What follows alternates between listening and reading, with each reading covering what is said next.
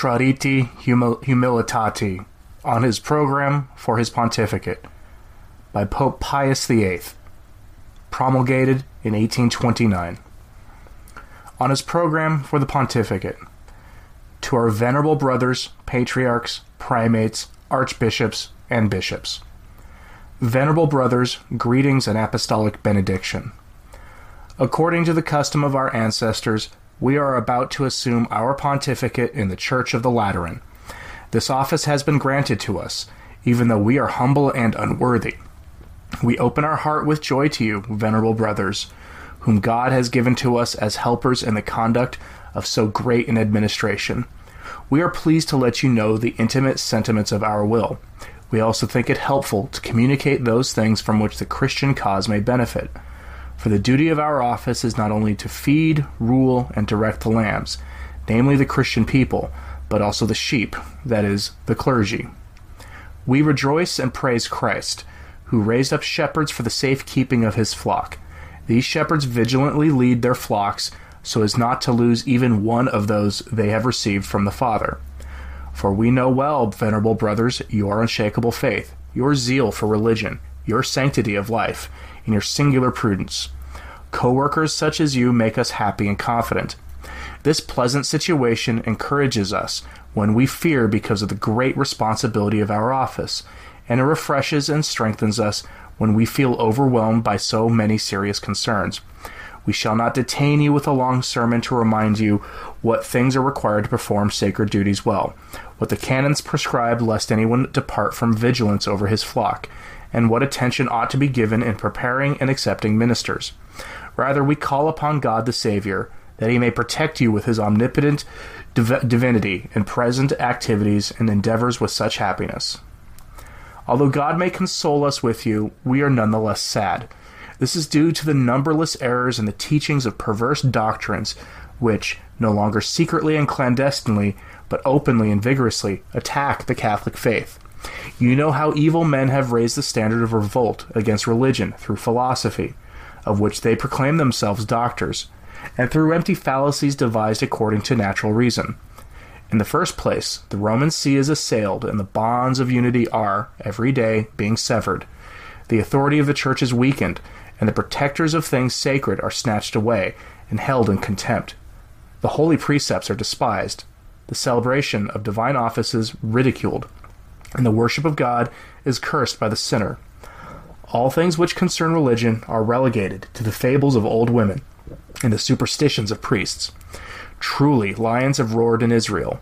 With tears we say, Truly they have conspired against the Lord and against his Christ. Truly the impious have said, Raze it, raze it down to its foundations. Among these heresies belongs that foul contrivance of the sophists of this age, who do not admit any difference among the different professions of faith, and who think that the portal of eternal salvation opens for all from any religion. They, therefore, label with the stigma of levity and stupidity those who, having abandoned the religion which they learned, embrace another of any kind, even Catholicism. This is certainly a monstrous impiety which assigns the same praise and the mark of the just and upright man to truth and to error, to virtue and to vice, to goodness and to turpitude. Indeed, this deadly idea concerning the lack of difference among religions is refuted even by the light of natural reason. We are assured of this because the various religions do not often agree among themselves. If one is true, the other must be false. There can be no society of darkness with light. Against these experiences, sophists, the people must be taught that the profession of the Catholic faith is uniquely true. As the Apostle proclaims, one Lord, one faith, one baptism. Jerome used to say it this way He who eats the lamb outside this house will perish, as did those during the flood who were not with Noah in the ark. Indeed, no other name than the name of Jesus is given to men, by which they may be saved. He who believes shall be saved. He who does not believe shall be condemned. We must also be wary of those who publish the Bible with new interpretations contrary to the Church's law. They skillfully distort the meaning by their own interpretation. They print the Bibles in the vernacular and, absorbing an incredible expense, offer them free even to the uneducated. Furthermore, the Bibles are rarely without perverse little inserts to ensure that the reader imbibes their lethal poison instead of the saving water of salvation. Long ago, the Apostolic See warned about this ha- serious hazard to the faith and drew up a list of the authors of these pernicious notions. The rules of this index were published by the Council of Trent. The ordinance required that translations of the Bible into the vernacular not be permitted without the approval of the Apostolic See, and further required that they be published with commentaries from the Fathers. The Sacred Synod of Trent had decreed, in order to restrain impudent characters, that no one, relying on his own prudence in matters of faith and of conduct which concerns Christian doctrine, might twist the sacred scriptures to his own opinion, or to an op- opinion contrary to that of the Church or the popes. Though such machinations against the Catholic faith had been assailed long ago by these canonical prescriptions, our recent predecessors made a special effort to check these spreading evils. With these arms you may too strive to fight the battles of the Lord, which endanger the sacred teachings, lest this deadly virus spread in your flock. When this corruption has been abolished, then eradicate those secret societies of factious men who, completely opposed to God and to princes, are wholly dedicated to bringing about the fall of the church, the destruction of kingdoms, and disorder in the whole world. Having cast off the restraints of true religion, they prepare the way for shameful crimes. Indeed, because they concealed their societies, they aroused suspicion of their evil intent.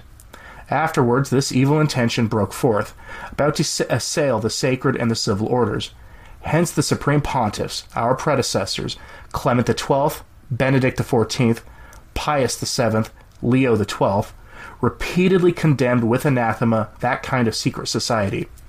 Our predecessors condemned, condemned them in apostolic letters. We confirm those commands in order that they be observed exactly. In this matter, we shall be diligent lest the church and the state suffer harm from the machinations of such sects. With your help, we strenuously take up the mission of destroying the strongholds which the putrid impiety of evil men sets up. We want you to know of another secret society organized not so long ago for the corruption of young people who are taught in the gymnasia and the lycea. Its cunning purpose is to engage evil teachers to lead the students along the paths of Baal by teaching them unchristian doctrines. The perpetrators know well that the students' minds and morals are molded by the precepts of the teachers. Its influence is already so persuasive that all fear of religion has been lost. All discipline of morals has been abandoned. The sanctity of pure doctrine has been contested, and the rights of the sacred and of the civil powers have been trampled upon. Nor are they ashamed of any disgraceful crime or error. We can truly say with Leo the Great that for them, law is prevarication, religion the devil, sacrifice disgrace. Drive these evils from your dioceses. Strive to assign not only learned but also good men to train our youth. Also, watch the seminaries more diligently. The fathers of Trent made you responsible for their administration. From them must come forth men well instructed both in Christian and ecclesiastical discipline, and in the principles of sound doctrine. Such men may then distinguish themselves for their piety and their teaching. Thus, their ministry will be a witness, even to those outside the church, and they will be able to refute those who have strayed from the path of justice. Be very careful in choosing the seminarians, since the salvation of the people principally depends on good pastors. Nothing contributes more to the ruin of souls than impious, weak, or uninformed clerics.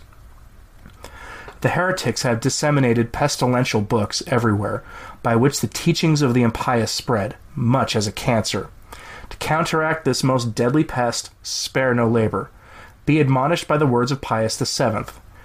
May they consider only that kind of food to be healthy to which the voice and authority of Peter has sent them. May they choose such food and nourish themselves with it. May they judge that food from which Peter's voice calls them away to be entirely harmful and pestiferous. May they quickly shrink away from it and never permit themselves to be caught by its appearance and perverted by its allurements. We also want you to imbue your flock with reverence for the sanctity of marriage, so that they may never do anything to detract from the dignity of this sacrament. They should do nothing that might be unbecoming to this spotless union, nor anything that might cause doubt among the perpetuity of the bond of matrimony.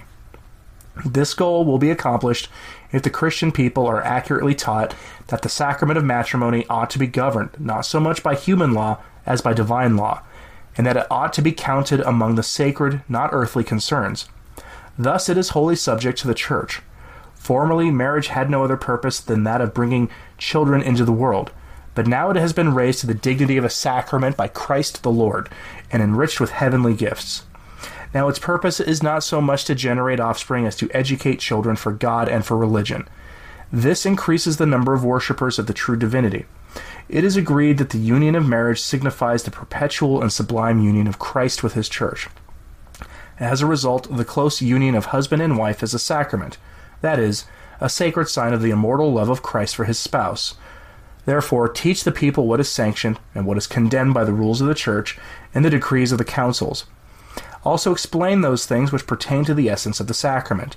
Then they will be able to accomplish those things and will not dare to attempt what the church detests. We ask this earnestly of you because of your love of religion. You know now what causes our present grief. There are also other things, no less serious, which it would take too long to recount here, but which you know well. Shall we hold back our voice when the Christian cause is in such great need? Shall we be restrained by human arguments? Shall we suffer in silence the rending of the seamless robe of Christ the Savior, which even the soldiers who crucified him dare, did not dare to rend? Let it never happen that we be found lacking in zealous pastoral care for our flock, beset as it is by serious dangers. We know you will do even more than we ask, and that you will cherish, augment, and defend the faith by means of teachings, counsel, work, and zeal. With many ardent prayers, we ask that, with God restoring the penitence of Israel, holy religion may flourish everywhere. We also ask that the true happiness of the people may continue undisturbed, and that God may always protect the pastor of his earthly flock and nourish him. May the powerful princes of the nations, with their generous spirits, favor our cares and endeavors. With God's help, may they continue vigorously to promote the prosperity and safety of the Church, which is afflicted by so many evils. Let us ask these things humbly of Mary, the Holy Mother of God. We confess that she alone has overcome all heresies, and we salute her with gratitude on this day, the anniversary of our predecessor, Pius VII's restoration to the city of Rome after he had suffered many adversaries. Let us ask these things of Peter, the prince of the apostles, and of his co apostle Paul. With Christ's consent, may these two apostles grant that we, firmly established on the rock of the Church's confession, suffer no disturbing circumstances. From Christ Himself we humbly ask the gifts of grace, peace, and joy for you and for the flock entrusted to you. As a pledge of our affection, we lovingly impart the apostolic benediction.